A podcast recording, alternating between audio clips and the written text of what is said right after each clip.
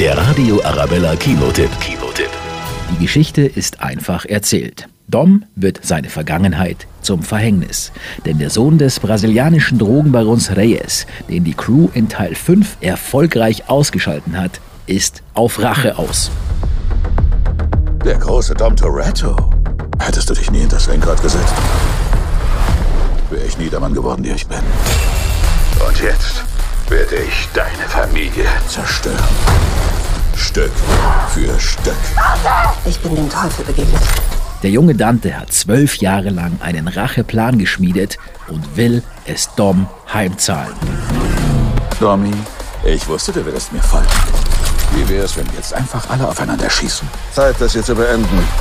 Teil 10 bietet alles, was ein Fast and Furious Film bieten muss. Action, Verfolgungsjagden, unglaubliche Stunts und mit Jason Momoa, auch bekannt als Aquaman, einen überragenden Bösewicht. Magst du Überraschungen?